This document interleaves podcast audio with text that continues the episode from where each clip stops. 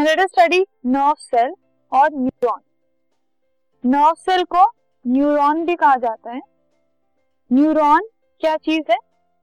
It is the structural and functional unit of nervous system जो nervous system होता है human nervous system उसका structural और functional unit होता है। It has a cell body called cyton containing a nucleus and cytoplasm ठीक है? Cell body होती है, जिसको साइटन कहा जाता है, और उसके अंदर न्यूक्लियस होता है और cytoplasm it has several branched structures called dendrite branching होती है इसके अंदर, उनको डेंड्राइट कहा जाता है. It has a long nerve fibre called axon बहुत लंबा नर्व फाइबर होता है एक्सन जिसे हम कहते हैं which is covered by a protective covering called a myelin sheath जिसको एक प्रोटेक्टिव कवरिंग दी गई है called as myelin sheath the junction between two neurons is called synapse दो न्यूरॉन्स के बीच की जो जंक्शन होती है उसको साइनैप्स बोलते हैं।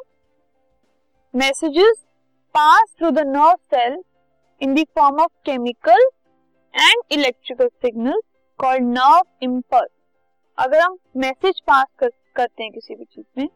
तो वो नर्व सेल्स के थ्रू पास होता है। और वो किस तरीके से पास होता है? बाय केमिकल या इलेक्ट्रिकल सिग्नल्स से ठीक है? सिग्नल्स की फॉर्म में, जिनको नर्व इम्पल्स कहा जाता है। तो the dendrite receive the information and start the chemical reaction which produce electrical impulse which passes through the axon. Nerve cell से नर्व सेल तक अगर कोई जाता है तो उसमें क्या होता है? जो डेंड्राइट्स है, वो इंफॉर्मेशन क्रिएट करते हैं, उसको केमिकल रिएक्शन स्टार्ट करते हैं। फिर वो जो इम्पल्स है, वो जो केमिकल रिएक्शन है नर्व इम्पल्स है, वो एक्सन के थ्रू आगे पहुँच जाता है एंड फिर अगले न्यूरॉन पे जाता है। फिर अगले न्यूरॉन के डेंड्राइट्स उनको आगे पास करते हैं। फिर एक्सन पे पहुँच जाते हैं। ऐसे ये चेंज है, ये चलती जाती है। तो this is the structure of a neuron cell ये सेल बॉडी है।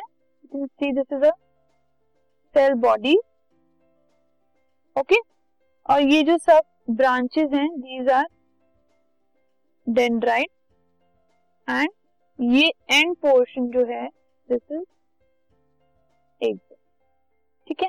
So, this is the structure of a neuron or a nerve cell.